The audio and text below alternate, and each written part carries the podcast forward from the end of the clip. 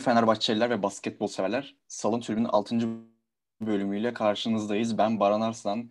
Bugün yanımda Muhammed Gümüş var ve özel bir yayın konseptine başlıyoruz. Bugün ise ilk bölümümüz.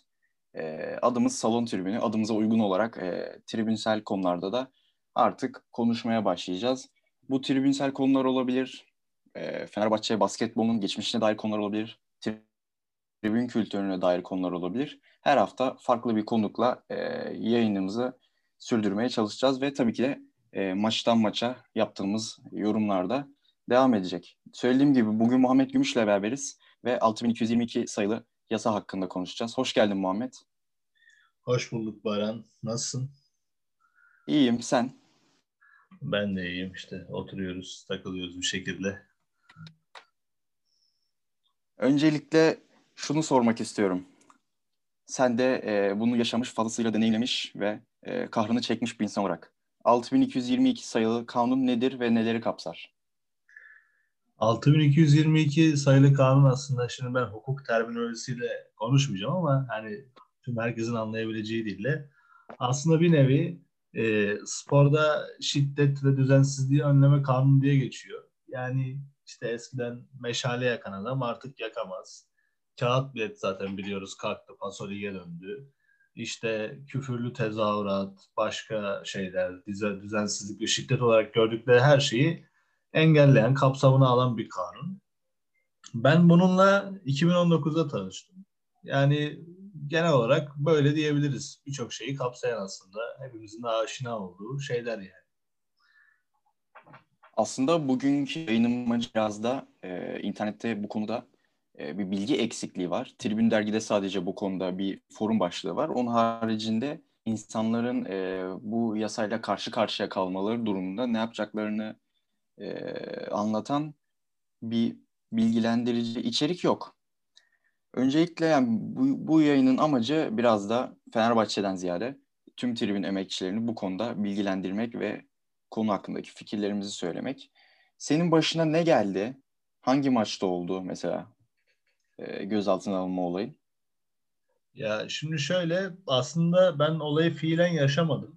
E, olay şu şekilde başladı. Benim bir arkadaşım var Halit diye. Bana dedi ki ben dedi maça gireceğim ama benim kartımın süresi dolmuş. Ben maça giremiyorum. İşte kartını bana ver direkt bileti atma bana dedi. Atamazsın dedi. Ben de verdim ona. Dedim sen gir madem benim kartımla ama burada işte e, yakalandığın zaman sana cezai işlem uyguluyorlar polisler. E, yakalanırken biraz daha dikkatli ol yani. Yakalanırsan da çok üsteleme, çık yani. Neyse işte bu arkadaşımız maça girerken yakalanıyor. E, biraz da alkolün de verdiği etkiyle polislerle ufak bir münakaşa yaşıyor. Sonra tabii polisler de bunu e, bu konuda inisiyatif kullanmadan direkt cezayı veriyor. Şimdi hem giren kişi hem de kartını veren kişi bu kart usulsüz kart kullanımında ceza alıyor. O şekilde yani karşılaştık. Sonra beni aradılar polisler. Bu şekilde yani biz de işin içine bir şekilde dahil olduk. O hangi maçtı? Ee, 2019 Şubat olması lazım. Konya Spor maçı. Yanılmıyorsam arkadaşın yakalandı. Seni aradılar. Sen de yanlarına gittin. Sonra ne oldu? Ya şimdi şu şekilde oldu. Maç günü arkadaşım yakalanıyor, ifadesini veriyor. Ondan sonra e, günler geçti, bir hafta on gün geçti yanılmıyorsam beni aradılar. Üsküdar'a gelmem gerektiğini, işte ifade vermem gerektiğini söylediler. Ben de bir cuma günü gittim e, spor şubeye. Orada e, girerken işte soruyorlar sana niçin işte geldim buraya diye. Sonuçta orası hani herkesin had diyerek girebileceği bir yer değil. Kimliğimi falan gösterdim. İşte durumu anlattım. Dedim 6222 sayılı kanun kapsamında ben işte ifade vermem gerekiyormuş. Böyle bir olay oldu dedim. İşte beni 2-3 defa aradılar. İşte belki prosedür öyledir bilmiyorum ama bir an kendimi kötü hissettim. Yani nereye geldim? Ne yaptım ben dedim.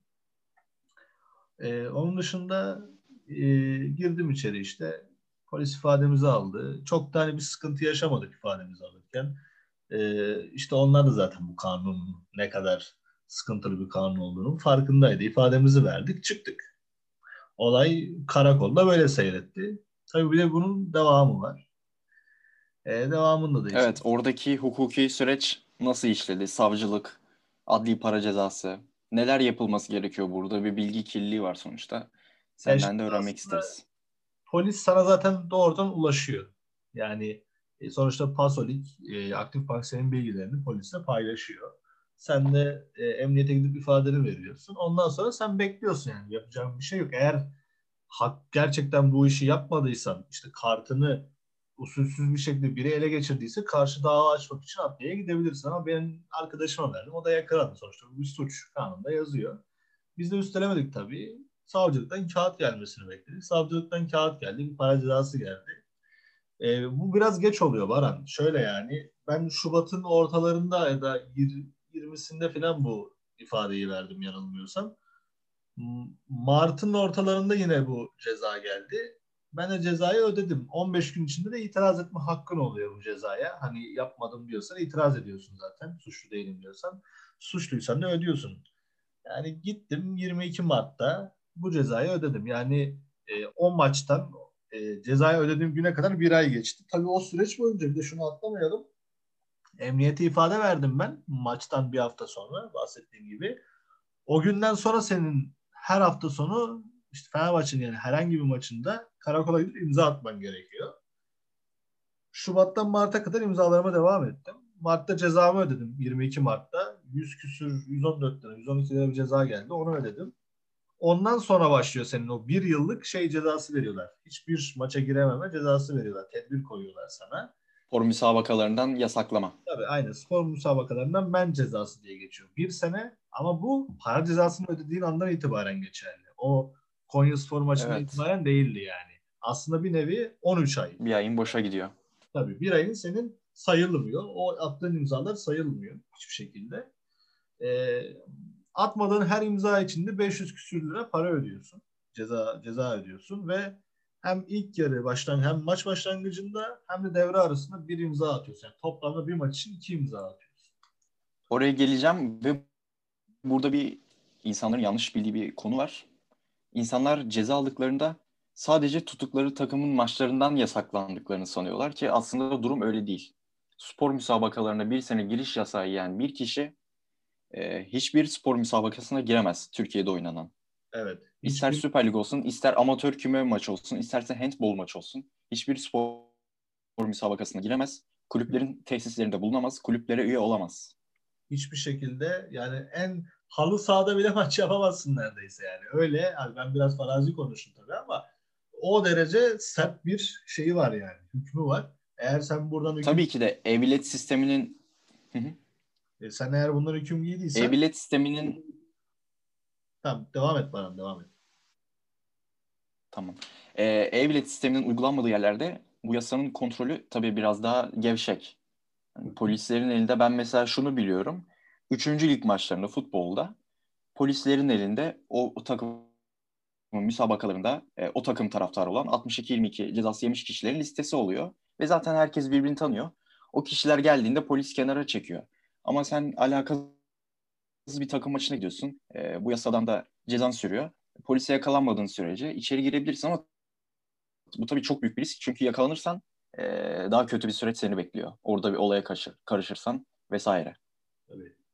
Yani onun e, üzerine sen bir müsabakaya gidip bir de yakalanırsa hem cezan artar hem de polisten göreceğin muamele daha başka olur yani. Farklı olur. O konuda tabii ki sıkıntılar Aynen var. Aynen öyle. Ee, sen ne diyordun? Senin lafını bölmüştüm ama.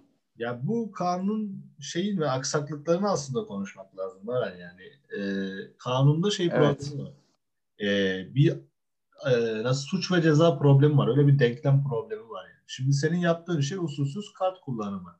Bunun cezası para cezası. Ama işte maçlara da hadi girmeyelim ama iki imza bu işin cılkını çıkartan bir şey. Yani sen 19'da e, oynanan bir maç için 18.55'te imzanı atıyorsun. Bir de geliyorsun 19.45'te bir imza atıyorsun. Maç Japonya'da mesela. Adam sana şunu söylüyor. Sana şunu diyor yani 45 dakikada nereden bileyim Japonya'da olup olmadığını. 45 dakikada senin Japonya'ya gidebileceğini düşünen bir kanun yani bu. 45 dakikada senin İstanbul'dan Berlin'e evet. gideceğini, Kars'tan işte Muğla'ya gideceğini düşünen bir kanun. Yani deplasman seyircisiz şey o e, bazı deplasmanlara seyirci alınmıyor biliyorsun. Mesela biz Trabzon deplasmanına gidemiyoruz. E, Trabzon deplasmanı için sen yine imza atıyorsun. O maça gidip gitmediğine dair. Halbuki Onu geçtim. Pandemi sürecinde maçlar seyircisiz oynanıyor. O maçlar için bile evet. imza zorunluluğu vardı.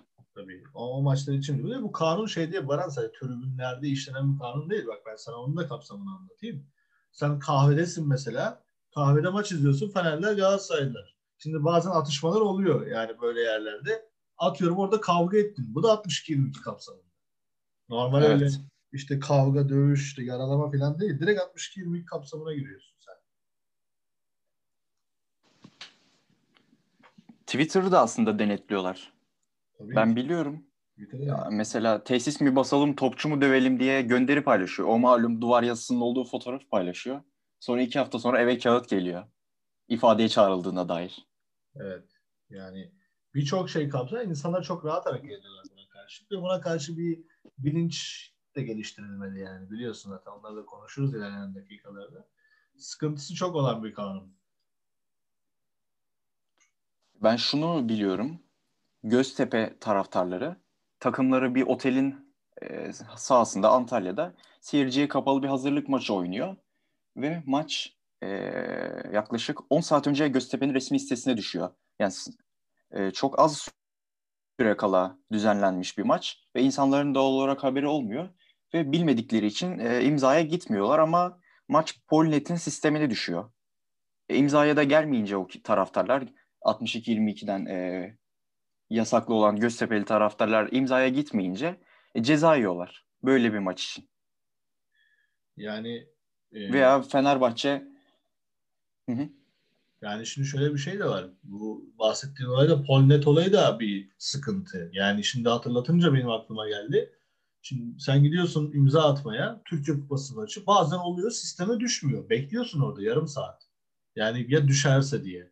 Şimdi sen işin sıkıntısı para cezasını geçti. Bunlarla uğraşmak çok büyük sıkıntı. Biliyorsun Türkiye'de böyle bürokrasi insana boğan bir şey yani. Oraya git, buraya git. Yani top gibi bir atlaydı bir oraya, bir buraya, bir oraya, bir buraya koşuyorsun. Bunlarla uğraşmak için. O da sıkıntı yani. Buyur devam et ben böldüm seni. Aslında yasanın amacı da biraz seni uğraştırmak bu işlerle. Bence perde arkasındaki amacı. Tabii tabii. Kesinlikle amaç bu zaten. Amaç seni süründürmek. Araç sana paranı alır. Yüz küsürlerini alır. Bir de seni süründürür. Bir daha yap bakalım. Ya. Şimdi sütten ağzı yanan yoğurdu üfleyerek yer. Sen artık bu cezayı aldıktan tribüne küfür bile etmezsin. Yani çok caydırıcılığı evet. çok iyi olan bir ceza. Caydırıcılık konusunda üstüne yani caydırıcı değil diyemem 62-22 için. Zaten caydırıcılığını da tribünlerden görüyoruz. Meşale yanıyor mu tribünde? Yanmıyor işte yabancı madde atma olayı çok azaldı. Bir sürü şey çok azaldı. Yani bunları şey olduğu için söylemiyorum. Hani bunlar çok iyiydi demiyorum. Birilerine zarar vermek bir şey yapmak çok iyiydi demiyorum. Ama tribünü de bir şekilde tribünü de öldüren bir şey yani kanun. Maalesef. Sen şey şeylerden bahsediyordun e, yayın öncesi konuştuğumuzda. E, Fenerbahçe'nin bir basketbol maçında sanırım e, 6222 cezası yiyen bir adamdan bahsediyordun ki maalesef basketbol maçlarında ceza yemek çok daha kötü bir şey. Evet. Mesela Fenerbahçe futbol takımı her sene Türkiye Kupası'nı, Avrupa Ligi'ni katarsak e, 40-45 maç yapıyor normalde. Ama Fenerbahçe basketbol takımı e, Türkiye Ligi, Türkiye Kupası, Euro derken, playoff'ları derken e, senede neredeyse 80 maç yapıyor ve sen 80 kere imzaya gitmek zorundasın. Ki buna sene başında oynanan hazırlık maçlarını eklemiyorum bile. Mesela Fenerbahçe basketbolda Hırvatistan'da bir hazırlık turnuvasına katılıyor. Ve sen bunun için bile imzaya gitmek zorundasın. Yani basketbolda yiyen bir tanıdık vardı. Yani o karakolda zaten bir sürü insanla tanışıyorsun imza sırasında. İşte bu imzayı atanlar sadece işte tribüncüler değil. Normal insanlar da hani işinde gücünde. Hayatta bir defa maça gitmiş insan 62-22 cezası almış. Böyle insanlarla da tanıştım. Bir gün işte Fenerbahçe'nin futbol takımı ve basketbol takımı bazen oluyor. Aynı güne denk geliyor maçları. İşte bir tane abi geldi basketbol maçı dedi. Biraz baktım dedim abi Allah sana sabır versin yani. Se senede kaç imza atacaksın kim bilir. Sorma filan uğraşıyormuş o da işte iptal ettirmek için seyahat. Sonuçta bu anayasal da bir hak ihlali. Senin seyahat özgürlüğünü kısıtlıyor bu. Şimdi mesela sen bir yerden bir yere gideceksin. Gidemiyorsun abi. Yani maç varsa seni kilitliyor orada bırakıyor. Ben mesela İzmir'de. Kocaeli'ye gidiyordum. Ee, arkadaşlarımın yanına. İstanbul'a döneceğim. Mecburen maçı bekliyordum. Ona göre tren bileti alıyordum. İzmit'te imza vermen gerekiyor. İzmit'te imza veriyor. Gittiğin her yerde imza atabiliyorsun. Orada bir sıkıntı yok. Polis karakolu bulabiliyorsun. Jandarmada da atılıyor şu an. Ben hiç atmadım. Ee, neyse. Ya o biraz daha kırsal kesim için. Tabii basketbolda şöyle bir sıkıntı var. Onu da söyleyeyim. Şimdi basketbolda ceza yiyen birinin her basketbol maçına gitmesi imkansız zaten. Yani çok fazla maç olduğu için ve maçlar şimdi bana futbol maçı 8'de 9'da oynanıyor, 7'de oynanıyor. Ama basketbol maçı gün oluyor, 1'de oynanıyor yani. Gün oluyor, 3'te oynanıyor. Şimdi bu adam 1'deki, 3'teki maça nasıl gidecek? Bunu şey için söylüyorum, Fenerbahçe için söylüyorum. Anadolu kulüpleri için değil. Büyük kulüplerin basketbol maçları 1'de oynanıyor, 2'de oynanıyor, bazen oluyor 11'de oynanıyor. Şu an Euroleague maçları 11'de oynanmıyor mu? 22.45'te falan başlıyor. Gece 11'de evet. Gece 11'de başlıyor maçlar. Şimdi gece 11'de bu adam işe gidiyorsa ne yapacak? Yani o Madrid'e mi gidecek bu adam? Hani saçma yani baştan aşağı. Ya, yasada da şöyle bir açık var söyleyeyim. Ya eğer e, seyirden men cezan varsa yurt dışı çıkış yasağı yemiyorsun tabii ki. Ayrıca e, yurt dışına çıkarsan ve maç denk gelirse e, ceza yiyorsun. Yurt dışında olduğu için imzaya gidemiyorsun. Ama e, pasaporttaki giriş çıkış kayıtlarını gösterirsen o yasa, e, o yediğin para cezası siliniyor daha sonra. Evet. Tabii biraz bürokratik o açıdan uğraştırıcı bir süreç. Ama diyelim ki Fenerbahçe basketbolda e, Milano deplasmanında benim de seyirden ben yasam var ama gidiyorum Milano'ya kalktım İtalya'ya gittim. Maça da girdim. E, maça girdim. Türkiye'de imza atamadığım için ceza yedim. Ardından döndüm Türkiye'ye. Gittim savcılığa dedim ki ben İtalya'daydım o gün turistik amaçla. Cezamın silinmesini talep ediyorum ve cezan siliniyor. Tabii. Ya illa turistik amaç değil. Şey de diyebiliyorsun. İşte iş yapıyorum, ticaret yapıyorum. Şimdi yurt dışında ticaret evet. yapan, orada yaşayan hatta bazı tanıdıklarım vardı. Bu, bak iyi açtım bu konuyu. Yurt dışı, çifte vatandaşlık e, meselesi var biliyorsun. Adam İngiltere vatandaşı. Hı. Aynı zamanda işte e, Türkiye vatandaşı da Almanya, Türkiye. Tam hatırlamıyorum. Adam sırf bunun için ben Almanya'ya döneceğim diyordu yani. O ülkeye döneceğim diyordu. Şimdi oraya gittiğin zaman pasaportta bir giriş bir çıkış olacak ya şimdi senin. Yani o süre boyunca bu cezasını iptal ettirecek kolaylık. Hani eğer ki sen e, herhangi bir ülkede yaşıyorsan, yaşayabiliyorsan, ikamet edebiliyorsan yine bu cezadan muafsın. Ama Türkiye'de e, Edirne'den Ankara'ya ticaret yapıyorsan e, işte Edirne'den Urfa'ya ticaret yapıyorsan sana geçmiş olsun. Sana geçmiş olsun. Sen e, susurlukta molanı vereceksin. Hop polis merkezine gideceksin varsa ya da jandarma imzanı atacaksın öyle devam edeceksin. Yani e, aslında burada da bir sınıfsal bir sıkıntı var yani bu cezalarla ilgili. Mesela 8-10 tane cezası birikiyor adamın. Bir anda siliniyor. Öyle şeyler de var. Duyuyoruz yani biliyoruz. Yani bence 62-22'nin kapsamı kesinlikle daraltılmalı. Yani bunlar genişletmeyi düşünüyorlar aksine. Yani bilmiyorum nasıl olacak. Bekleyip Evet geçen sene TBMM'de yasa teklifi olmuştu. Ee, AK Partili AK Partili milletvekilleri vermişti. Şey diyorlardı. İşte maç öncesi stat etrafında içki içmek de e, yasaya dahil olsun, yasaklansın vesaire. Ama tabii muhalefet milletvekillerinin itirazıyla o madde kaldırıldı, geçmedi. Ama şöyle bir şey oldu. Maç öncesi stat etrafındaki tüm alanlar yasa kapsamına dahil edildi. Mesela Yoğurtçu Parkı. Evet. Eğer bu alkol maddesi geçmiş olsaydı ben diyelim o gün maç var. Maçtan önce maçın öncesinde de benim üstümde bir Fenerbahçe tişört var. Maça girmeyeceğim ama arkadaşlarımla oturmuşum içiyorum. Maç işte maç başlayacağı zaman da evime gidip maçı seyredeceğim. Benim orada oturup Fenerbahçe tişörtüyle içki içiyor olmam yasada e, gözaltına alınmam için bir sebep olacaktı. Tabii yani Bunlar ya Ki, geçmişte de şey vardı. Var şu 62 22 olmadan önce de şöyle bir şey vardı yani. Buradan şeye geçmek istiyorum. Söyle. Spor şubenin tutumuna geçmek istiyorum buradan da. Bu ben vesileyle. Bir şey öyle geçelim. Sen anlat. Ben bir şey ekleyeyim öyle geçelim. Ee, geçmişte de mesela polis şu ya spor şube e, çok sarhoş olduğunu düşündüğü kişilere profil testi yapabiliyordu. 62-22'den önce de yapabiliyordu. Evet. Hukuki bir dayanağı var mı ama e, şu an mesela oluyor bu adam sallanıyor. Polis üflüyor hadi bakalım diyor. Yani yani spor şubenin elindeki yetkiler çok geniş. Seni sevmediyse o maça almaz. Yani bulur sende bir tane şey bulur. Evet. Ee, ne bileyim şarj soketi bulur, çakmak bulur almaz. İsterse seni almaz.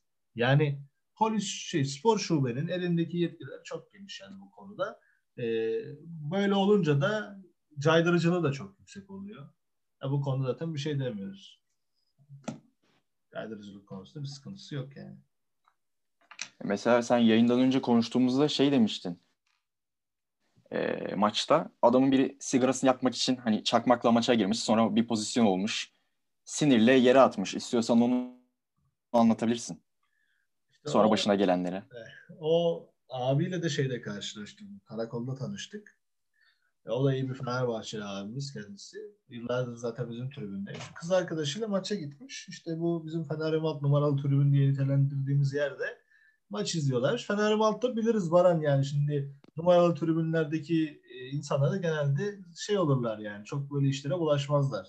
Yani işte e, ya sahaya yabancı madde atayım, sahaya gireyim, meşale yakayım, küfür edeyim. Ben bir kere yandığını gördüm orada. E, aynen. O da iki tane gurbetçi çocuk yakmışlar bilmeden. Onları evet. aldılar sonra zaten. Aynen. Yani bilmeyen adam daha çok yapar. Zaten normal maçlarda da çok ayağa kalkıp işte bir aksiyon alan bir e, tribün değil numaralı tribünler. Hani bu eleştirdiğim için evet. söylemiyorum yani. Genelde de öyle bilinir yani bunlar. Neyse. Evet, evet. İşte adam bir pozisyona sinirleniyor. Tam sigara yakarken çakmağını yere atıyor. Siktir lan diyor böyle. Ondan sonra polis geliyor. Hop adamı alıyor kolundan yürüyor. Ne oldu ya diyoruz çakmakla diyor. ne attın diyor. Diyor sahaya atmadım ki hem çakmak yasak hem de sen şiddet yapıyorsun diye adamı alıp cezayı veriyorlar adama yani. Bunlar da olabiliyor. Yani o yüzden diyorum spor şubeleri çok geniş. İstediğini yapar sana bu kanunda yani. yani evet yetkinin olması da işte ya yetki doğru insanlarda mı? Tabii doğru insanlar da mesela bizim e, işte bu bahsettiğim abi Trabzon'a gitmiş bir gün. Bu zaten Trabzon'da Fenerbahçe'yi tutuyor. Memleketine gitmiş. İşte imza atacak karakol karakol geziyor adam. Ya anlattığına göre tabii belki de biraz şeydir kolpa yapıyordur belki ama yani ben bunu yaşadım. Gerçek olma ihtimali var bu arada. Ben de benzerini yaşadım. Trabzon'da Fenerbahçe maçına imza attırmayız demiş polisler. Demişler ki başka karakol. Allah Allah. İki tane karakola gitmiş. Üçüncüsünde aynı zar zor imza attırmış. Onu mesela anlatmıştı. Ben de şeyde yaşadım bunu. E, Trabzon'da bir tane polis memuru vardı. Koşu yolunda olması lazım. Kadıköy'de de olabilir. Tam hatırlamıyorum. Kadıköy'de, Kadıköy'de.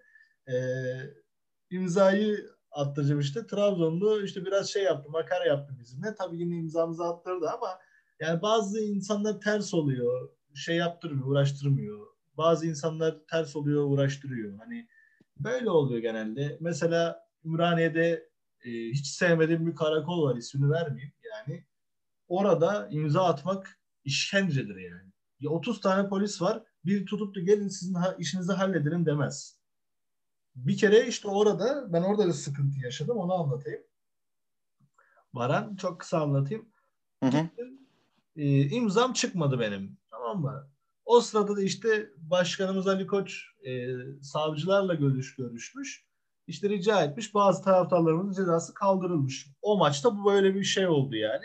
Dedim herhalde benimki de kaldırılmıştır. Ben de sevindim. Neyse bir baktım eve para cezası geldi.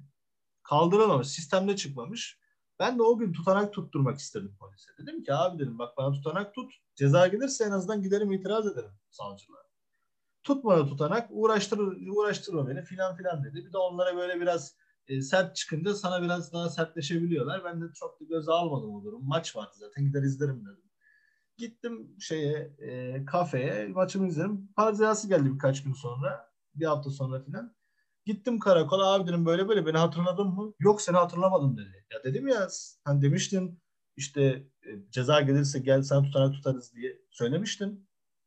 Ben seni hatırlamıyorum. Kamera kayıtlarına bakmam lazım. Allah Allah. Tabii. Ben de orada sert çıktım ya dedim sen ne diyorsun dedim ya. Bana dalga mı geçiyorsun dedim. Aç dedim kameraları. Kameralar bozuk falan dedi. Sonra bir tane komiser vardı. Çok iyi bir insan. İsmi Erhan olması lazım. Yanlış hatırlamıyorsam. Komiserimiz geldi işte. Ne oldu? Sıkıntı ne dedi? Dedim böyle böyle komiserim. Hani Ben söyledim tutanak tutmadı bana.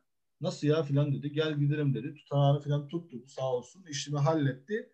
Ben de savcılığa gittim itiraz ettim. Böyle böyle sistem çalışmıyor diye. Öyle cezamı kaldırdılar. Yani bu işin yani 62-22'nin e, özeti aslında bu olay Baran. Aslında senin bu olayı yaşaman için verilmiş bir ceza. Yani sen bunu yaşa. Sen evet, psikolojik yaşa aslında, olarak zor bir süreç.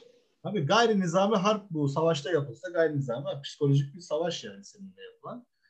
Ya biz de kendi hani biz de çok şey insanlar değiliz yani. Benim e, hayatım belli. Benim bir suç işlemişliğim, bir şeyim yok. Okuyan eden, kendi halinde bir şeyler yapmaya çalışan insanlarız. Hani terörist değiliz diyoruz ya. Yani terörist değiliz, taraftarız. Hani bizi öyle şeylere niye sokuyorsunuz? Niye bizi sürekli öteki muamelesi yapıyoruz? Karakola gidiyorsun, ötekisin. Savcılığa gidiyorsun, ötekisin. E, savcılıkta pek böyle sıkıntılar yaşamadık ama yine ötekisin. Çünkü bilinmiyorsun bana. Spor 62-22 ne diyorlar ya sana? Şimdi gitsen filanca kanundan her kanunu bile 62-22 bilen yok. Bu konuda da şey sıkıntısı var. Kaynak problemi var. Mesela bir adam sen mesela 62-22 yesen bugün bilgi sahibisin. Bizden dolayı ama internetten ne öğrenebiliyorsun? Bir şey öğrenemiyorsun.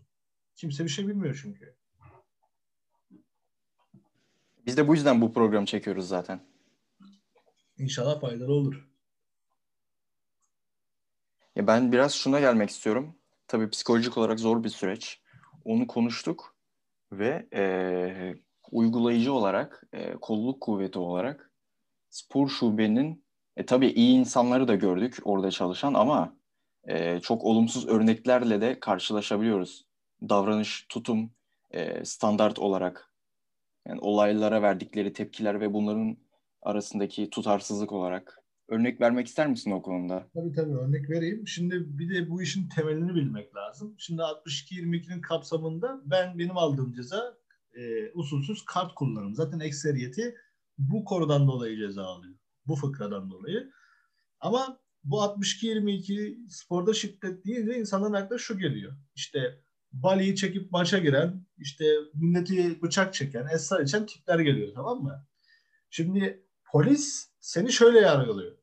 Bu şekilde görüyor seni. Bakıyor böyle orada imza atınca senin hangi hükümden yargılandığın yani hangi maddeden yargılandığın yazıyor. Ben de 15'e 1 usulsüz kart kullanımı diye geçiyor. Şimdi adam ya diyor senin cezan buymuş. Sonra sana tavrı değişiyor. Yani bir de şöyle bir durum var işte. Adam mesela sen eğer meşale yaktıysan sana tavrı başka. Ama usulsüz kart kullanımıysa başka. İşte Twitter'dan bir şey yazdıysan o başka. Ama işte meşale yaktıysan, pankart açsın o zaman başka. Yani böyle sıkıntı. Tutum genel olarak bu şekilde gidiyor. Bir de bilgisizlikten dolayı sıkıntı oluyor. Var yani şimdi bazı karakollarda şimdi Kadıköy'de herkes e, 62-22'yi biliyor. Polis şurası, karakollarda, polis merkezlerinde. Ama ben kum kapıda imza attım mesela. Adam ilk defa böyle bir şeyle karşılaşmış. Arıyor, soruyor ya ne var ne yok filan diye. Mesela orada e, maçtan yarım saat önce imza atmıştım. Çok da iyi davranmışlar. Çünkü bilmiyorlar adamlar. Ya sen öğretiyorsun aslında biliyor. Abi Polnet var diyor. Şöylesi işte buradan yürüyorsun falan diyor. Biz bildiğimiz için anlatıyoruz. Ha öyle mi kardeşim falan diyor. Öğreniyor. Bazı yerlerde Bayrampaşa'da imza attım. Adama dedim abi ben 62-22'den ceza aldım imza atacağım. Biz burada katillerle uğraşıyoruz. Senle mi uğraşacağız? Adam orada bir olay olmuş. Polis merkezi sonuçta. Adam karısını dövüyor geliyor. Birine yaralanmış, bıçaklanmış ifade vermeye gelmiş. Bıçaklıyor geliyor. Tabii orada bir hengame var ve sen o arada onlar için aslında bir fazlalıksın. Adamlar sana şey olarak bakıyor. Fazlalık. Evraksın sen orada ya. Aynen sen orada bir evraksın. Aynen. Sen sıkıntısın. Şeyde e, ne derler ona? Askeriyede bir terim vardı. Angaryasın sen. Yani sen angarya bir Evet, evet, evet. Yani evet. adam da sana tekmeyi koyuyor yani. Hadi git biraz bekle. 10 dakika otur. İşte kalk. Hadi bakalım imzanı at e, adam belki çok iş yoğunsa ikisini birden at. Tamam mı? Normalde bu da yasak. İkisini birden at diyor. Tamam mı sana? Bunları da bunları da tanıklık ettik yani.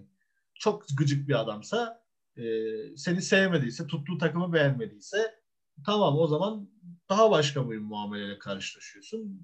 Anlattığım gibi yani Trabzon'a da uğraştırmış abimiz yani Trabzon'da. Beni de biraz uğraştırmış. Yani bunlar yaşanıyor. Bir standart yok Baran. Yani şu saatte gelinir, şu saatte imza atılır diye bir standart yok. Her şubede başka bir şeyle karşılaşıyor. O yüzden mesela kendi aramızda bir ağ kurduk biz. işte şu karakolda polisler iyi, şu karakolda polisler kötü, şu karakolda normal diye kendi aramızda konuşuyoruz. Şimdi mesela ben Bayrampaşa'da imza attığım adamla bazen Ümraniye'de de karşılaşıyorum. Yani işte kum kapıda kimseyi görmedim gerçi. Kadıköy İskele'de imza attığım adamla işte Üsküdar'da da karşılaşıyorum. Anlatabiliyor muyum? Yani bir ağ kurduk kendimize orada görüşüyoruz ya abi bak işte Dudullu'daki polis merkezi şöyleymiş, Atakent'teki şöyle kötüymüş falan deyip anlatıyoruz yani. Hani e, böyle bir şey geliştirebildik sadece aramızda. Ama tabii bu da kırık dökük bir şey. Çok da işe yaramayan bir şey yani. Ya maçlarda görev yapan polisler için de angarya. Mesela Çevik Kuvvet için örnek veriyorum. Adam kalkıyor. Öğlen 2'de oynanan Fenerbahçe Sarıyer kadın voleybol maçına geliyor. Maçta 100 kişi var. Zaten 50'si Çevik Kuvvet. Onun için çok büyük bir angarya mesela. Tabii yani. Ve bu davranışlarına da yansıyor herhangi bir olayda. Aynen öyle. Ya ben şunu savunmuyorum. Başka bir örnek. Yani spor şube için bile aslında bu maçlar bir angarya. Görev alanları sadece müsabakalar, e, daha antrenman ziyareti gibi olaylar görev alanları. Ama onlar bile bazen angarya gibi görüyor ve zaman zaman davranışlarına da yansıdığı oluyor. Şöyle örnek vereyim. Ya işini iyi yapan polisler de var ama meslekte biraz daha genç olanlar, biraz da üniformanın da verdiği etkiyle e, karar alma ve hareket etme süreçlerinde işin ucunu bazen kaçırabiliyorlar. Ben 16-17 yaşındaki çocuklara nasıl davrandıklarını görmüşüm yani şahidim. Bildiğin itiyorlar, kakıyorlar. Yani o çocuk 16-17 yaşında. Yani onun muha- muhakeme yeteneği yok yani. Mahkemede bile 18 yaşındaki bir insanla aynı cezayı almıyor. Ama sen ona gidiyorsun 30 yaşındaki bir insan gibi davranıyorsun. Ya bu her durumda böyle var. Sadece 62-22 değil. Her durumda polislerde maalesef özellikle genç polislerde şey problemi var. Üniformanın verdiği gücü kendisinin gücü gibi görüp devletin gücünü kendisinde hissedip vatandaşa biraz eziyet eden polisler var. Yani bunu da gördük, yaşadık. Ya ben benim biraz yaşım ileri olduğu için böyle bir şeyle karşılaşmadım. Biraz da ben konuşuyorum insanlarla. O yüzden bu kadar bir sıkıntı yaşamadım ama çok da tanık olmuşluğum vardı yani. Ee, mesela bir karakola gidiyorsun 15 kişi imza atacak sıraya girmiş. Tamam mı? Seni böyle sıraya düzüyor. Hadi sıraya girin. Yani komik ya komedi yani. 30 tane polis var bir tane adam iş yapıyor. 4 tane bilgisayar var boşta. Yani hepsi birer tanesinde şey yapsa bu işi çözerler kolaylıkla ama şey yapmıyorlar. İstemiyorlar. O yüzden yani bu cezayı yiyen arkadaşlara da şunu önerim. Karakolda istikrarlı olun. Yani birkaç tane karakol kendinize bulun. Güzel. Hani size iyi davranan, bir standart olan. Genellikle oralarda imza atın. Yakınlarında maçları seyredecekseniz, takip edecekseniz de kafe olan yerleri özellikle tercih edin diyorum yani. Yoksa seni bırakmazlar. Mesela evet. şöyle bir örnek vereyim. Bu işin e, bir şeyidir. E, ne derler ona? Püf noktası. Sen bir kafe buldun maç izleyecek. Bir yakınlarında bir karakol buldun. Ama karakoldaki polisler sana sıkıntı çıkartan tiplerse o zaman bunun bir hükmü kalmıyor. Sen maçı seyredeceksen çünkü seni orada bekletiyorlar. Maç 7'de başlıyor. Sen 7-10'da imza atıyorsun bazen. 7-20'de imza atıyorsun. Yani onun için maçtan 5 dakika önce imza atabileceği yerler bulursa arkadaşlarımız, dinleyenler bu cezaya inşallah kimse almaz da alanlar bu şekilde yaparlarsa daha iyi olur yani. Anladım. Ben şimdi imza sürecinden e, biraz da e-bilet ve Pasolig'e gelmek istiyorum. E, e-bilet ve Pasolig'in de kendi içinde garabetleri var. E, yıllık e-bilet kullanım bedeli olsun. Başka şeyler olsun. Biraz onlara da değinmek istiyorum. Öncelikle bu yıllık kullanım bedeli hakkında ne düşünüyorsun? Ya bu haraç aslında bir nevi. Başka bir şey değil. Yani ben şuna evet. demiyorum. Bu para alınmasın demiyorum. Bak bu böyle bir iddiam yok benim. Ama Paso Lig'in bunu almasına ben karşıyım. Bunu benden kulübüm alsın. Çünkü tüm güvenliklerin parasını kulüp ödüyor. Şirketlerle anlaşıyor. O ödüyor. Yani e, büyük bir çoğunluğun kulübün, al, kulübün almasını isterim. Alacaksa eğer. Ya da almasın ya da. Yani Paso Lig'den Paso Ben para alınmasın diyorum. Yani Paso Lig'e vermek istemiyorum diyeyim ben bu parayı. Yani Paso Lig zaten ben Hey Baran şimdi Pasolik ne diye getirildi Baran?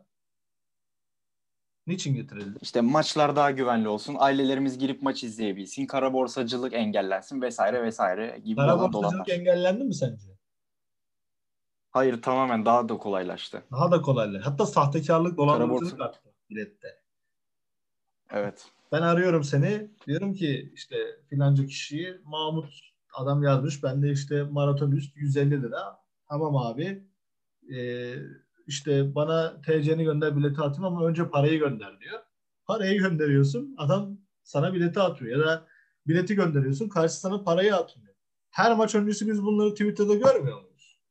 Görüyoruz. Yani Görüyoruz. Benim arkadaşlarımın da başına geldi. Yapmayın dedim. Gittiler yaptılar. Dolandırıldılar. Dolandırıldı. Şöyle şimdi hani nerede kara borsa engellendi mi? Daha da arttı. Şey oldu ya kara borsa uygulamaları çıktı. Aplikasyonları çıktı. evet. Kara, ya tamam o aplikasyonu şimdi şu kara borsadır.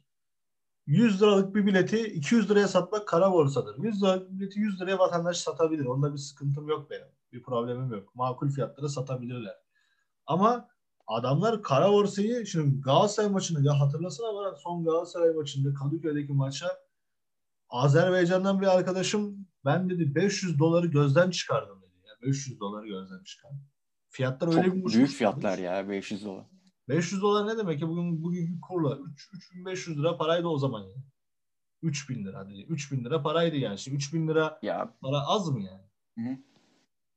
Okul 500 dolar kale arkası için mi? Maçın kombinesi zaten 1500 e, lira yani en fazla. Değil mi? Evet evet evet. Çok büyük paralar. Tabii. Yani hiçbir şey. Yani eskiden bir şey oluyordu. Pasolik'ten önce Pasolik öncesinde kağıt bilet varken veya kombine kartlar varken stadın etrafında bilet bilet diye dolanan adamlar olurdu sadece. Onlar gerçek Onlardan alırdım bileti ve bilet Evet onlar gerçek kişiler ve bilet yüzde doksan yani yüzde doksan dokuz hatta sahte çıkmazdı. Tabii tabii sahte O bilet çıkmaz. yani gerçek bir bilet. Kara borsa olsa bile. O bilet seni maça sokardı. Yani. Girerdi. Evet evet evet. Bak mesela Pasolgin açmazlarından birini daha anlatayım sana. Şimdi biz kartımızı ya şey ya kartı okutuyoruz ya da işte mobil uygulamadan giriyoruz kare kodla. Şimdi ben Pasolg'i 6-7 yıl önce aldım. Tamam 6 yıl önce aldım. Benim fotoğrafım çok eski bir fotoğraf. Adam diyor ki bu sen değilsin diyor. Şimdi gel de ona inandır yani o sen olduğunu. Kimliğini çıkartıyorsun. Evet ben yaşadım böyle bir olay. İşte kimliğini çıkartıyorsun, şey yapıyorsun, kimliğini alıyor, sana kimliğinden ezbere soru soruyor. Mesela de, sana atıyorum şeyini soruyor. TC'ni soruyor. TC'ni, TC'sini birçok insan ezbere biliyor ama bazıları bilmiyor mesela söyleyemiyor. Hadi çık. Sen bu değilsin diyor. Ya abi ben buyum. Başka şeyler... Saçma sapan bir olay. Benim, benim de başıma geldi. Kimliğini ibraz ediyorsun. Artı öğrenci kimliğini ibraz ediyorsun. Artı bilgilerini anlatıyorsun. Şöyleyim böyleyim. Belki o zaman girersin yani. Polis senden eğer şüphe duyduysa pat diye alır yani seni. Hiç bir, bir sıkıntısı olmaz. Tutup da beni şikayet edemezsin. Uyuşmuyor da aldım der yani. Yani benim de başıma geldi. Bu sene yanılmıyorsam statta bir kupa maçıydı. İçeri giriyorum. Benim de 15 yaşındaki fotoğrafım var. Bir tane güvenlik vardı. Geri zekalının biri. Ayıptır söylemesi. Çekti beni bu sen misin dedi. E dedim benim. İnanmıyorsan hemen dedim verdim pasolik kartımı. Şey dedi hmm, kimliğimi de verdim. Baktı inanmadı. Dedim, dedim daha neyine inanmayacaksın? Pasolik'in üstünde benim TC kimlik numaram ismim yazıyor. Kimliği de kimliğin üzerinde ismim yazıyor. Kimliğin üstünde yeni resmim var. İnanmıyorsan polise şey yapalım dedim. Ha yok dedi geç. E, güvenlikler de biraz iş güzel bence. Güvenlikler de iş. Ben de burada bir şeyim. Ben de burada bir söz sahibiyim deme. Ego tatbili muhabbet onlarda çok var. Zaten güvenlikler şey yani e, onlar böyle bir polisler onları çok eziyor biliyorsun. Biz onlara şahit oluyoruz. Şimdi bunları çok anlatmadık. Evet evet. Ama yani polisler şuraya git buraya git bir şeyler diyorlar. Onlar da böyle şeyleri çok böyle yediremiyorlar. Sana öfkeleniyorlar. Yani sistematik bir şey var. Nasıl anlatsam? Sopalaşma var yani. İşte savcı emniyet, evet, a- emniyet güvenliğe sopa, güvenlik de sana sopa vuruyor. Sen de bir altta kalanın canın çıkıyor. Taraftarlar arada eziliyor. Evet. Aynen öyle. Altta kalanın canın çıkıyor. Ya bu e-bilet kullanım bedeli konusunda da bir şey söyleyecektim. Pasolik ülkemizin ülkemizde sporda şiddeti engellemek için kesinlikle e, etkili bir enstrüman değil. Zaten eskiden de Paso Lig'in öncesinde maçlara girilirken TC kimlik numarası veriliyordu. Bu e-bilet dediğimiz nane olmasa polis bulamayacak mı kimin tribünde küfür ettiğini, kimin meşale yaktığını, kimin kavga ettiğini? Eliyle koymuş gibi bulacak. Direkt anında buluyor. Pasolik. Direkt maç bitmeden zaten senin öyle tanımlayabilirim. Senin zaten maç bitmeden direkt tribünden alıyor. Şimdi tribünde kavga çıktığı zaman polis hadi bekleyelim demiyor ki. Direkt pat diye Hayır hayır direkt giriyor. Pankart açtın direkt alır seni. Hatta şeyler var ya e, tripodlu uzun kameralar var. Adam selfie çubuğu gibi dolaştırıyor orada bir olay olduğu zaman. Hani kim ne yapıyor kaydediyor yani kamera. Hani sen sadece tribünde yapabileceğin şeyler şu. Maçını seyredersin, bağırırsın. Başka hiçbir şey yapamazsın. Adam sana bunu söylüyor. Şimdi evet. küfürün işte artık maç seyircisiz oynama diye bir şey kalmayacak. O bloktaki herkes şey olacak. E, ceza alacak muhabbeti var. Şimdi bak o meseleyi güzel açtım. E, okul açık A bloktan ben biletimi aldım. Ama ben A blokta seyretmiyorum çünkü A blok dolmuş. Ben girdim maça. E, alt kata girdim belli ki. Ya da işte ne bileyim ortaya girdim. A blok ceza alınca hop ben de almış oluyorum. E şimdi tribünde kimse yerinde oturmuyor ki. Böyle bir şey yok zaten. Bence bu da yanlış. Tribünlerde blok kavramı falan olmaması lazım. Ve ceza da olmaması lazım. Şimdi küfürden dolayı tribünde işte kişiye ceza vermek demek şu demek yani. Sen hiç ağzını açma sus yani. Orası tribün zaten. Tribünler niçin gidilir? Takımı desteklemek. Biraz da öfkesini kusacak yani. Deşarj olmak için yani. yani. İnsan şimdi o adam küfür etmesin, hiçbir şey yapmasın. Nasıl bu enerjiyi boşaltacak yani? Biz ne insanlar tanıyoruz? Adam hakim, savcı, işte öğretmen, adam gelip orada sövüyor yani. Bu sövmek güzel bir davranış. Evet. Ama insanda insanda bir özellik vardır. Bak bunu Freud diyor ya id, ego, süper ego diye. Şimdi sen idini bastırdıkça o daha kötü geliyor. Sen orada bırak adam küfrünü etsin yani. Etsin bırak ya sövsün. istediğine sövsün. Verirsin bak şey cezasını verirsin. Adamı buldun mesela takip ettin para cezası bireysel olarak ver. Bir şey yap yani ama adam orada bırak sövsün yani küfür etsin ne olacak? Ne olabilir yani? Adamın ettiği küfürle şeyler mi devriliyor? Kulübe para cezası verirler. Kulüp de taraftara bir şekilde cezasını verir. Ama sen niye şey yapıyorsun? Maça girmesin, küfür olmasın, şu olmasın, bu olmasın. Ya dünyanın İmza. Yani bence tribünde küfüre tribünde küfüre hayır dediğimiz şey bence biraz sığlık. E, tab- tamam tribünde tabii ki de e, küfürün e, cılkı çıkmasın ama insanlar da gerektiği yerde küfür edebilsin. Mesela, Adam gidiyor 2400 lira as- asgari ücret alıyor. Zaten bir maaşını kombine bilete vermiş adam. E, ne yapsın? Nasıl stresini atsın bu adam şimdi? Tabii yani. Mesela gidiyor öğrenci okulda okulda akademisyeniyle problem yaşıyor. Ne yapsın? Hocasına mı sövsün? Hocasına mı dövsün? Gidiyor orada maça stresini atıyor. Stresini orada atıyor. küfür ediyor. Herkes böyle Baran sadece toplumun her kesiminde insanlar e, buralardalar, tribündeler. Şimdi benim tribünde tanıdığım insanların konumları çok değişik. Seni tanıyorum. Sen öğrencisin. İşte e, bir abi tanıyorum. Avukat biri, iş insanı. Yani adamın işte e yani. ne kadar parası var ama gelip orada bağırıyor ya tribüncülük yapıyor adam. Çünkü bu bir kültür. Burada şey yok. Tribünde sınıf diye bir şey yok. Bizim aramızda öyle bir problem yok. Yok yok Denk, alakası yok. o işler olmaz şey öyle. Şey Tribünde şöyle bir hiyerarşi vardır. 30 yıllık bir tribüncü geldiğinde ne kadar o adamı beğenmesen de oturur dinlersin yani. Bizde öyle bir şey var. Şimdi kardeşim iki yıldır tribünde evet. mesela. Abi diyor bunu nasıl yapalım? Şöyle yap diyorum. Tamam benim aklım vermediği zaman da diyorum git şu abiye söyle. Yani bizim aramızda öyle bir ilişki var. Yani e, e, tabii ki de bizde de öyle.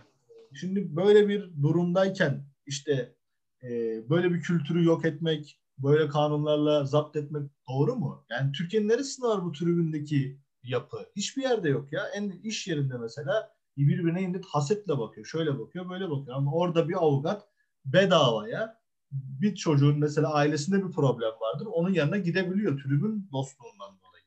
Ben burada çok büyük şeylerle tanıştım. Çok büyük yüce gönüllü insanlarla tanıştım. Yani burada insan hakim ben oraya şöyle bağlayayım. Adam geliyor orada savcı avukat geliyor küfür ediyor kardeşim. Bu sonuçta insandır yani. Biz bir insanız. Bizim konumlarımız işte e, ne bileyim statülerimiz hiçbir şekilde bizi insan olmaktan koparmıyor ki. Her türlü küfür ediyoruz. Yani her türlü bir şeyleri söylüyoruz. Her türlü bir şekilde şiddetle temas ediyoruz.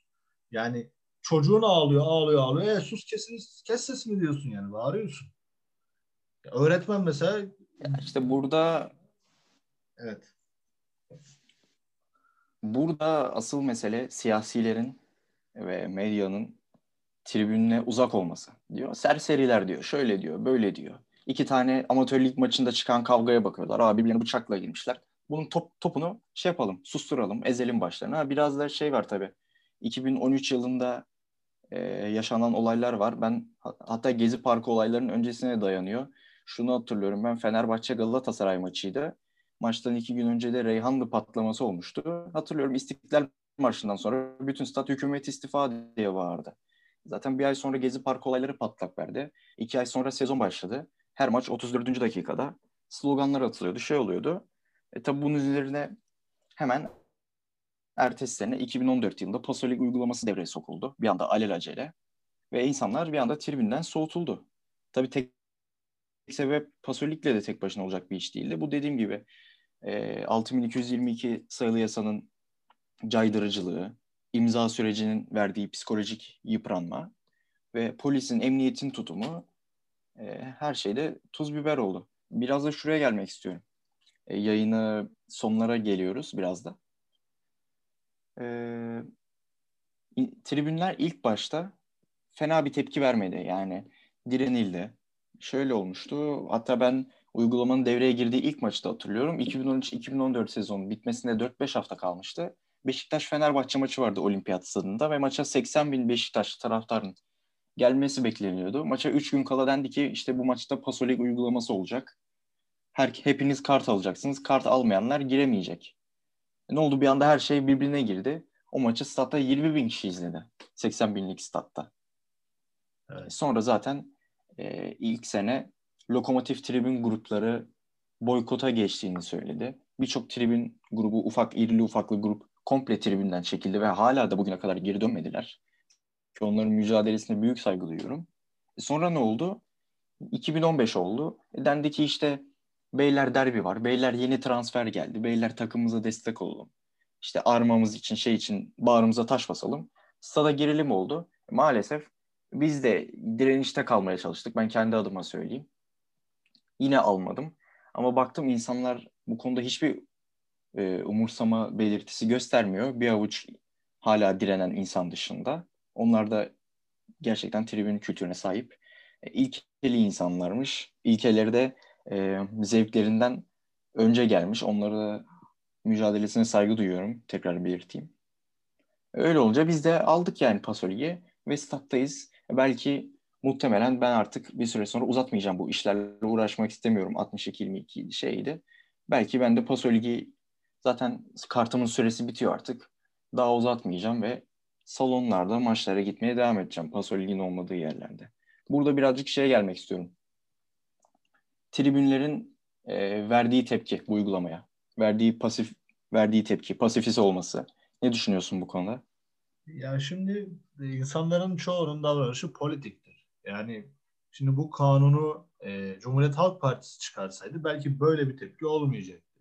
Yani biraz da işte e, tribünlerde genelde e, tribüne gelebilen insanlar, işte para verebilen insanlar genelde her cepheden insan var tabii ama genelde biraz daha şu anki mevcut hükümete karşı bir yapı var. Ve onların bu kanunu çıkartması bu tepkilerin artmasında önemli bir unsurdur bence. Onu bir söyleyeyim. Kanun kanun çıkarmak kötü bir şey değil. Sporda şiddeti engellemek için. Düzensizliği engellemek için. Kötü bir şey değil. Sonuçta her şeyin bir kuralı, bir nizamı olacaktır yani. Sonuçta burası bir ülke. Yani spor başka o başka olmaz. Ama bu kültüre zarar vermeden olmalıydı.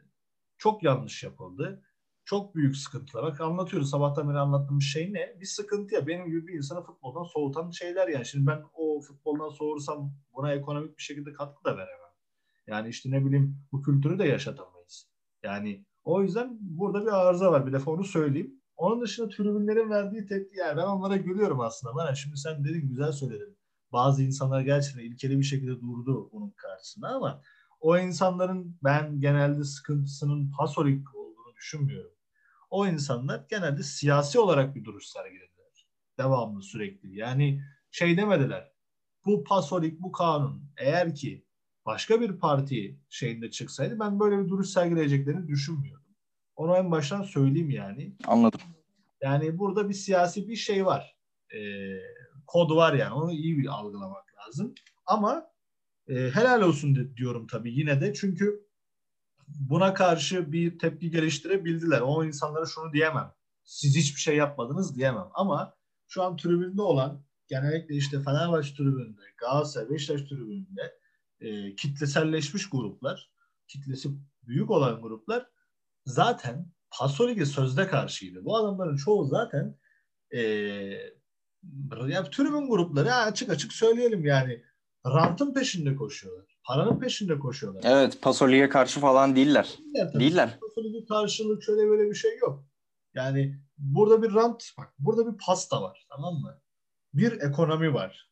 Bu işin bankası var. Bu işin e, tü- kulüp tarafı var. Bu işin emniyet tarafı var. Bu işin hükümet siyasi tarafı. Bu işin tribün grubu tarafı var. Şimdi Pasolik gelmese tüm tribünler karşı olsa bu Pasolik gelebilir miydi? Kullanılabilir miydi? Bugün Ultra Aslan, Tribünler karşı olsa mı? İmkanı yok. Fenerbahçeliler, Ultra Aslan, işte Beşiktaş eski çarşı grubu. Gerçekten Trabzon'da işte Vira, e, Forza Trabzon, gurbetçi gençler e, bunlara karşı olsaydı, Texas, Bursa karşı olsaydı gerçekten bu Pasolik gelebilir miydi? Gelmezdi tabii. Yani Gelemezdi. gelemezdi. Ne oldu? Çünkü bak insanlarda da şöyle bir istek de yok bana. Bu tribün kültürü zaten giderek ölen bir kültür. Hani giderek öldüğü için sen, Ölüyor evet ölüyor ölüyor. sen giderek öldüğü için akıntı yeni gençler geliyor. Adam bilmiyor şimdi tribünde nasıl olur, nasıl davranılır bunu bilmediği için buna karşı bir tepki geliştiremiyor. Bak ben Pasolik çıktı bir yıl sonra aldım. Tamam mı? Ben de almak istemedim en başta. Ama bu şeyle alakalı değil. Boykot edeyim. İşte bizi şey yapıyorlar. Kanuna karşı. Kanunu da bilmiyordum yani. Dürüst olalım. Bir şeyi bildiğimizden dolayı değil. Anlamadığım için almadım yani. Saçma sapan bir şey dedim. Ama aldık nihayetinde. Biz takımımızı sevdiğimiz için giriyoruz oraya. Yani Fenerbahçe'yi sevdiğimiz için giriyoruz. Destekleyelim diyoruz. Yani bizim niyetimiz bu. Bizim sevgimizi bu şekilde ranta dönüştürüyorlar. Tribün grupları da bu işte hiçbir şekilde yani duruş sergileyecek bir kıvamda değildi zaten. Hiçbir zaman da olmadı. Her şey göstermelikti. Yani böyle bir şey olmaz. Yani bak bu pasolik bir şekilde 62 bir şekilde güzelleşebilir. Yani hem tribün kültürü lehine olacak durumlar olabilir. Yapılabilir. Ama yapılmıyor. Niye? Çünkü yavaş yavaş dünyada da bu böyle. Onu, ona da şimdi değineceğim. Tabii. Ya aslında spor endüstrisi için ve hükümetler için e, taraftar gruplarının özgür olması çok istenilen bir durum değil. Bunu ben böyle düşünüyorum yani. Taraftar ne kadar e, ehlileştirilirse, uysallaştırılırsa onların o kadar işlerine geliyor. Yani belli bir kalıba sokmak istiyorlar ki sokuyorlar da gayet başarılı bir şekilde. Ee, insanlar da bu kalıba girmek istiyor demek ki işlerine geliyor. Ee, güvenli alanlardan çıkmak istemiyorlar. Onların işine geliyor. Ben şunu soruyorum.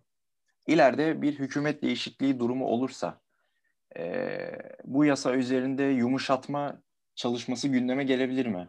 Muhakkak olacaktır. Ben sanmıyorum. Yok yok muhakkak olacaktır. Bazı şeyler değişecektir. Bazı şeyler eklenecektir. Muhakkak olur. Ama şimdi bu dünyada olan bir şey. İngiltere'de holiganizmin nasıl arttığını okuduk, biliyoruz, gördük. Sonra ne oldu? İngiltere'de Evet. futbol yasaklandı ya İngiltere'de. yani holiganizme karşı Yani. da bir tepki verdi. Yani böyle olmaz dedi. Sonuçta bu toptur yani. Varan. İşin öncesi bu takımlarımızı seviyoruz ama bir adamı öldürmem yani. Bir E, adamı insanlar birbirini öldürmesin tabii. birini kanatmam. Şimdi biri, birine bıçak sokmam mesela. Yani bunu yapmam ben. Tabii ki hepimiz. Bu- Buna karşı Tabii ki de karşı, insan olan yapmaz zaten. buna karşı bir tepki oluşabilir ama işte benim gibi normal sıradan bir vatandaşı gelip işte us- usulsüz kart ver cezamı para cezasını ödeyeyim. Ama gidip her hafta iki defa maç maç için imza at. Bazen kupa maçı olur. Bazen Avrupa Kupası maçı olur. Ba- bazen bana ne dedim biliyor musun ben? İyi ki Avrupa'da değiliz dedim. Yoksa ben dedim biterdim dedim ya. Avrupa imzası da attığım Evet evet. e, insan çileden çıkar yani. İnsanı çileden çıkartan bir kanun olmasaydı keşke. Yani bu şimdi tribünde e, şeylere şid, tribüne şiddet de düşmedi yani. Dışarıda insanlar yine kavga ediyorlar, dövüş ediyorlar, gruplar. Birbirini öldürüyorlar var ama öldürmüyorlar mı? Yani E, biliyoruz ki iki sene önce bir semt maçında çocuğun birini boğazından bıçakladılar. Tabii. Neredeydi spor şube? tabii. Neredeydi? Hiçbir yerde kayıp yani bir, bir şekilde tamam mı? Millet birbirini ha ben şunu demiyorum bu çocukların peşinden hepsinin başına bir tane polis koysunlar da demiyorum. Zaten sen beni tanıyorsun. Yani polisle devletle Hı hı. arandaki olan şeyi ilişkiyi biliyorsun. Mesafeyi biliyorsun yani. Ben polis kötüdür işte yani bu işi beceremiyor demiyorum ama bu kanun asla oliganizmi engellemez. Bu her şeyin başı eğitim diyoruz ya. Eğitimde düzelecek şeyler. Yani bu çocuklara bu çocuklar spor nedir bilmiyorlar. Bu çocuklar o çocuk bıçaklayan da bıçaklanan çocuk da sporun ne olduğunu bilmiyor. Futbolun ne olduğunu bilmiyor. Yani top oynayarak futbolu sevip ondan sonra futbol spor bilmiyor. Bu çocuklar best şunu seviyorlar. Ritim söyleyelim, esrar içelim, bali çekelim. Bunu tribüncülük sanıyorlar. Tribüncülük bu da değil ya. Onu da söyleyelim. Evet. Bu da değil ya, değil değil. Takım otobüsünde esrar içmek, uyuşturucu içmek, şey takım deplasman bunlar değildir yani. Tribüncülük bu değildir. Tribüncülük maçına gidersin, bağırırsın, Sonra e, çay kahve içersin, bira içersin, alkol içersin, dağılırsın. Pankartını yaparsın, Pankartını besteni yaparsın. söylersin, bayrağını sallarsın. Çünkü kültürü budur. Budur yani, aynen öyle. Eğer ki ben şunu söyleyeyim açık açık. Eğer bizi dinleyen başka gruplar falan da başka, Fenerbahçe'de de böyle gruplar var. Eğer e, deplasman otobüsünde uyuşturucu içiliyorsa, eğer ki işte şiddete çok meyilli bir grupsa onlarla onlardan uzak durun. Ama pankart boyama işi varsa, beste yapma işi varsa, tribünde bağırma işi varsa, gerektiğinde bazı şeylere tavır gösterme işi varsa o gruplara dahil olur. Ama onun dışındakiler tribün grubu değil. Onlar sersiz sokak çetesidir yani onlar. onlar Aynı şekilde düşünüyorum. Yani bu tribün değildir. Dünyanın hiçbir yerinde de böyle bir şey yoktur yani. Adamlar kavga ederler bak tribün grupları. Tamam ultras şudur budur ama bunun da bir çerçevesi vardır yani. Tabii bak, ki de, tabii ki de, tabii ki de. Yani uyuşturucu bağımlısı yapan bir şey asla bir kültür olmaz. Uyuşturucu bağımlısı Her yapan, şeyin bir raconu var tabii yasa dışı işlere seni sevk eden, sürekli seni e, kriminalize eden şeyler bir kültür olmaz. Ona bir örgüttür yani. Dikkat edin. Hani at izi karışmasın yani hiçbir şekilde. Mesela tribün grupları vardır. Siyasi politik duruşu daha öndedir. Peşinden gidersin. Bakmışsın sen teröre doğru gidiyorsun. Birçok şeyde böyle. Kadın dernekleri vesaire her yerde bu böyle değil mi? Yani sen sporu seversin, sporun peşine takılırsın. Bir bakmışsın terörün peşindesin kadın haklarını savunursun bir kadınsındır. Gitmişsindir terörün peşinde gitmişsindir halbuki. Yani dikkat etmek lazım. Bu bu kültür bir şeye neye hizmet ediyor? Buna da çok iyi dikkat etmek lazım yani. Biz mesela eleştiriyoruz 62-22'yi. Biz doğru bizim kanıtlarımız var. Aksiyon yönlerini anlatıyoruz. Bizim iyi bir niyetimiz var. Bunu da ayırmak lazım yani. Onu da söyleyeyim. Biz tribün kültürünün peşindeyiz. Ve Fenerbahçe'nin. Tabii biz pankartımızın üniversitelerimizin geçmişten bu yana gelen e, işte kültürümüzün peşindeyiz. Yani. Birikimin. Yani geçmişte de şey bak şunu da söyleyeyim. Şimdi bana dinleyenler şunu da diyebilir. Geçmişte adam yaralama yok muydu? Geçmişte tribünde dövüş yok muydu? Vardı. Yok değildi. 80'lerde Pepe Metinler neler neler oldu bu tribünlerde ama her şey Aynen öyle. O kitabı var hatta. Yeni çıktı. Her şeyin bir raconu vardı. Adamlar buluşurdu. Tamam mı? Kavga ederdi. Şimdi bu iyi bir şey değil. Ama bu böyleydi. Yani burada mesela çıkan adam kitap yazıyor ya. Bu adam kitap yazmış yani. Olmuş, büyümüş, 50 50 yaşına gelmiş, kitap yazmış. Yani belli bir zaman sonra elini ayağını çekmiş, kitabını yazmış. Böyle çok insan olacak bizim tribünler. Bu insanlar işinde gücünde insanlar çoğu. Metin abinin mekanı var mesela. Evet, evet. En yakın zamanda gideriz yine. Yani e, diğer abilerimiz aynı şekilde işinde gücünde insanlar. Yani işi kriminalize edenler, işi daha çok böyle şiddete taşıyanlar, daha böyle abartanlar muhakkak vardır yani. Onlara da dikkat etmek lazım. Yani. Evet, artık kapatma vakti geliyor. Hatta kapatıyorum. Güzel Çünkü yani konuşulabilecek her şeyi konuştuk bence. Evet. Güzel bir sohbet oldu. Biraz uzadı ama keyifli oldu. Dinleyenlerin de keyif alacağını düşünüyorum ben. Eklemek istediğin son bir şey var mı? Yok yani pek bir şey yok. Ben sadece şunu söyleyip tek bir şey ekleyeyim o zaman. Yani bu cezayı alırsanız 62-22'den dolayı bir ceza alırsanız bu dinlediğiniz podcast size çok faydalı olur. E, ayrıyeten de e, internette çok fazla bilgi kirliliği var. Onlarda çok şey yapmayın, kulak asmayın. Sizin işinizi sadece emniyet ve adliye görür. Onun dışında başka şeylere çok takılmayın yani. E, kanunu indirin, kanunu okuyun zaten her şey açık açık orada yazıyor. İşte ne yaptıysan, ne ceza aldıysan filan yani bu şekilde. Ekleyelim o zaman. Bitirelim. Çok sağ ol Baran. Güzel bir sohbet oldu. Teşekkür evet, ederim. ben de son şunu eklemek istiyorum. Öncelikle e, tribündeki insanların e, tribün kültürüne dair bilinçli olması lazım. Hakları, ne yapması gerektiği, bu yasaya dair e, polisteki mahkemedeki, savcılıktaki hakları. İnsanların bu konuda bilinç sahibi olması lazım. Tribün kültürünü korumak için uğraşması lazım. Mücadele etmesi lazım haklarının elinden alınmaması için. E, çember daha da darı her geçen gün e, Türkiye'deki olaylarla birlikte her geçen gün daha da daralıyor özgürlük çemberi. İnsanların bunu korumak için e, uğraşması lazım. Aynı zamanda e, emniyetin de insanlara e, daha görevini iyi şekilde yapması lazım. Herkes için söylemiyorum. İşini çok iyi yapanlar da var ama tabii işte daha bu konuda yapıcı olunması gerektiğini düşünüyorum ve bu yasa e, maalesef bir garabettir. Umarız ileride daha yumuşar veya toptan kurtuluruz. Ben bunu diliyorum. Ve yayını kapatıyorum.